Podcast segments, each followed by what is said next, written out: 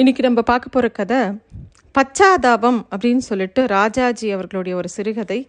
இது வந்து நான் பூலோக ரகசியம் அப்படிங்கிற ஒரு தொகுப்பிலிருந்து சிறுவாணி வாசகர் மையம் போட்டிருக்காங்க. அரவிந்த் சுவாமிநாதன் அவர்கள் தொகுத்திருக்காங்க. அதிலிருந்து தான் இந்த கதையை எடுத்து சொல்கிறேன் இந்த கதை எப்படி ஆரம்பிக்கிறதுனாக்கா சீதை வந்து அசோகவனத்தில் பல காலம் கண் விழிச்சுட்டே இருக்கா பல இரவுகள். ஒரு நாள் தன்னையே அறியாமல் அவள் பாட்டுக்கு தூங்கிட்டா. அப்போது அசோகவனத்தில் தவிச்சிட்டு இருந்த காலத்தில் சீதைக்கு அடிக்கடி லக்ஷ்மணனுடைய ஞாபகம்தான் வரும். என்ன காரணமோ எப்போதும் ராமனை நினச்சிட்டு இருந்தா கூட அடிக்கடி லக்ஷ்மணன் வந்து முன்னாடி நிற்கிற மாதிரி தோணும். அப்போல்லாம் கண்களில் நீர் கோத்துக்கும். என்ன அப்படின்னா லக்ஷ்மணனும் சீதையை பார்த்து மன்னி இப்படி நீ என்னை சொல்லலாமா? அப்படின்னு பார்வையாலேயே கேட்குற மாதிரி தோணும். இந்த காட்சி அவளால் சகிச்சிக்க முடியல. சிறைப்பட்டு கிடக்கிற துக்கத்தை விட அது ரொம்ப அதிகமாக வருத்தமாக இருந்தது. ஐயோ தம்பி சொல்லிடா சொல்லக்கூடாத சொல்ல உன்னை சொல்லிட்டேனே ஒரு குற்றமும் அறியாத உன்னோட மனசை புண்படுத்திட்டேனே. அரக்கன் என்னை தூக்கின்னு வந்த பாவத்தை விட தம்பி நான் உனக்கு செஞ்ச பாவம்தான் பெருசு அப்படின்னு அடிக்கடி நினச்சி பரிதவிப்பா சீத்தை. இந்த மாதிரி நினச்சி நினச்சி வந்துட்டே இருந்ததுனால அவள் அன்னைக்கு கண்ணையர்ந்து தூங்கும்போது கனவுல திடீர்னு லக்ஷ்மணன் தான் அசோகவனத்தில் வந்து குதிச்ச மாதிரி அந்த மாதிரி ஒரு கனவு காண்றான் லக்ஷ்மணனை பார்த்த உடனே சீதைக்கு ஒரே சந்தோஷ பரவசம் தாங்க முடியல. லக்ஷ்மணனை பார்த்த உடனே ஆ வந்தாயா தம்பி நான் பட்ட கஷ்டமெல்லாம் கனவா? அப்படின்னு ரொம்ப சந்தோஷப்படுறா. வந்துட்டேன் மண்ணி இனி பயம் இல்லை துயரம் இல்லை நான் உன்னை விட்டுட்டு போக போனது பெரிய பாவம்.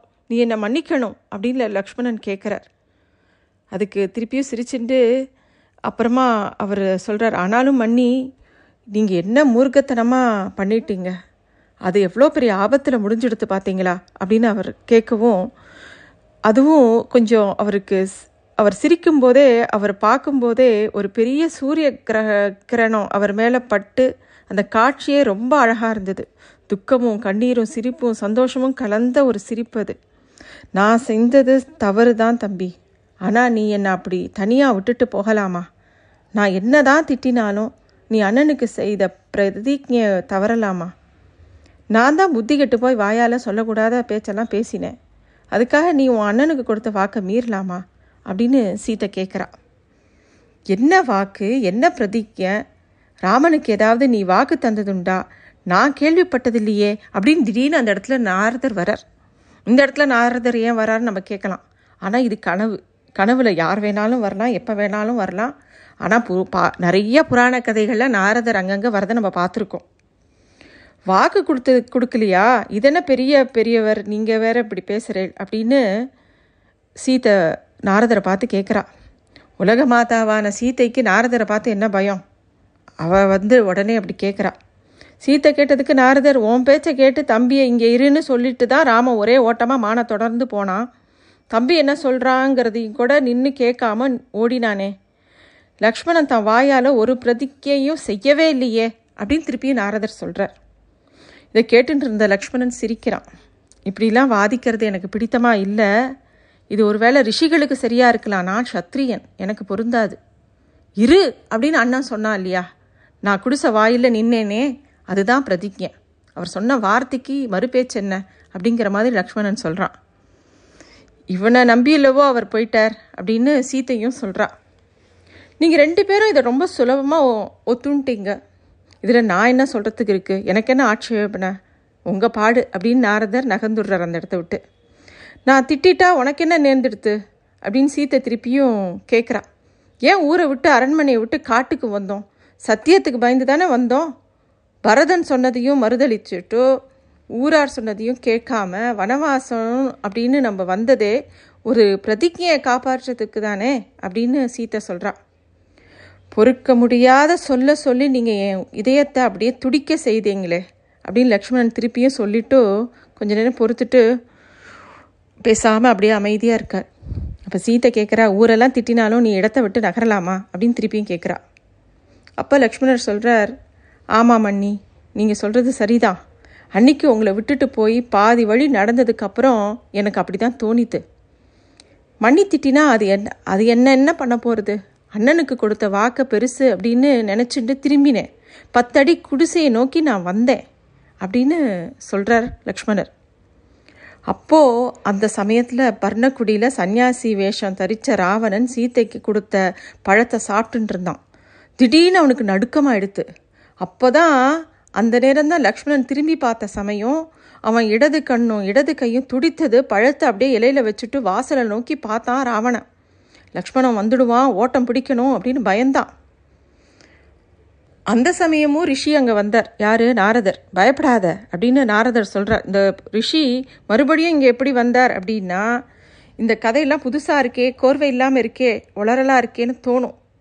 அசோகவனம் எங்கே? வர்ணக்குடி எங்கே? இதெல்லாம் யோசிக்க வேண்டாம் ஏன்னா இதெல்லாம் கனவு. அதிலும் மகா சோகத்தில் மூழ்கியிருந்த சீத்தையோட கனவு.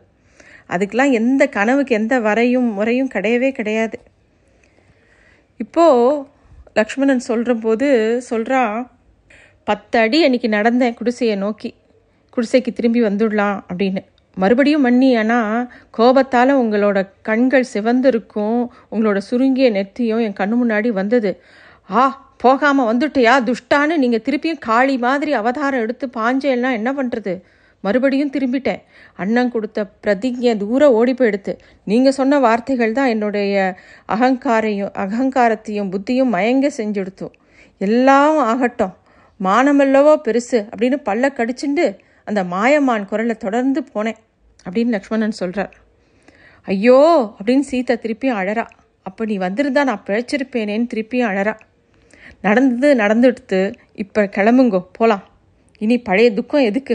நான் தான் வந்துட்டேனே அப்படின்னு லக்ஷ்மணன் சொல்ல தம்பி உனக்கு எவ்வளோ பெரிய அநியாயம் நான் பண்ணிட்டேன். இதுக்கு என்னதான் பிராய்ச்சித்தோம்? அப்படின்னு பரிதவிக்கிறா சீத்தை கிளம்புங்க கிளம்புங்கன்னு சீதையை லக்ஷ்மணன் கிளப்புறார். கனவுல இந்த மாதிரி தட்டினதும் யாரோ தட்டுற மாதிரி சீதைக்கு தோன்றுறது. சீத்தை கண்ணை மு முழிச்சு பார்க்குறா. லக்ஷ்மணனும் இல்லை நாரதரும் இல்லை சுத்திலும் அரக்கிகள். அவளை ஒத்தி எழுந்துக்கோ எழுந்துக்கோ என்ன உறக்கம்? ராவணேஸ்வரம் வரான். அதோ ஒழிக்கிறது சங்கு. அவன் சொல்கிறபடி செய். மூர்க்கத்தனம் பண்ணாத. ராமனும் லக்ஷ்மணனும் கடலுக்கு அந்த பக்கம் இருக்காங்க. அவங்க இந்த இடத்துக்கு வரத்துக்கு ஒரு என்றைக்குமே முடியாது. நீ வந்து ராவணனை ஒப்புத்துக்கோ. வந்த சௌபாகியத்தை வேண்டான்னு சொல்லாத. அப்படின்னு சொல்லி அந்த அரக்கி ரொம்ப கோபமாக பேசுகிறா சீதா ஆன்னு கதறா. மரமும் செடியும் பெருமூச்சு விட்டது.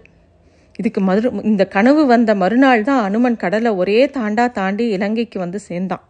அனுமன் வரத்துக்கு முன்னாடி சூசனையாக இந்த க கனவு சீத்தைக்கு வருது.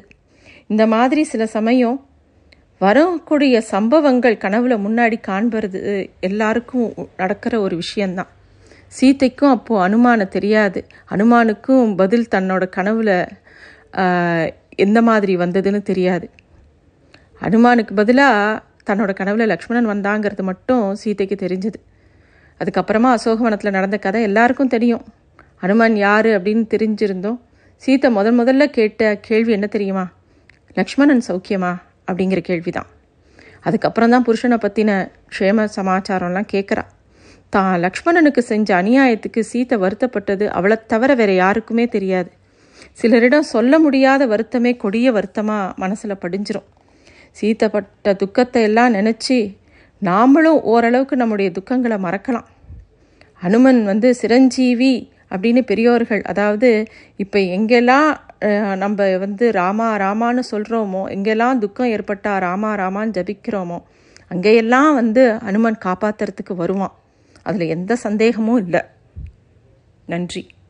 இந்த கதை வந்து ராஜாஜி அவர்கள் வந்து ராமாயணத்திலிருந்து ஒரு புனைவு கதையாக இதை எடுத்து எழுதியிருக்கார்.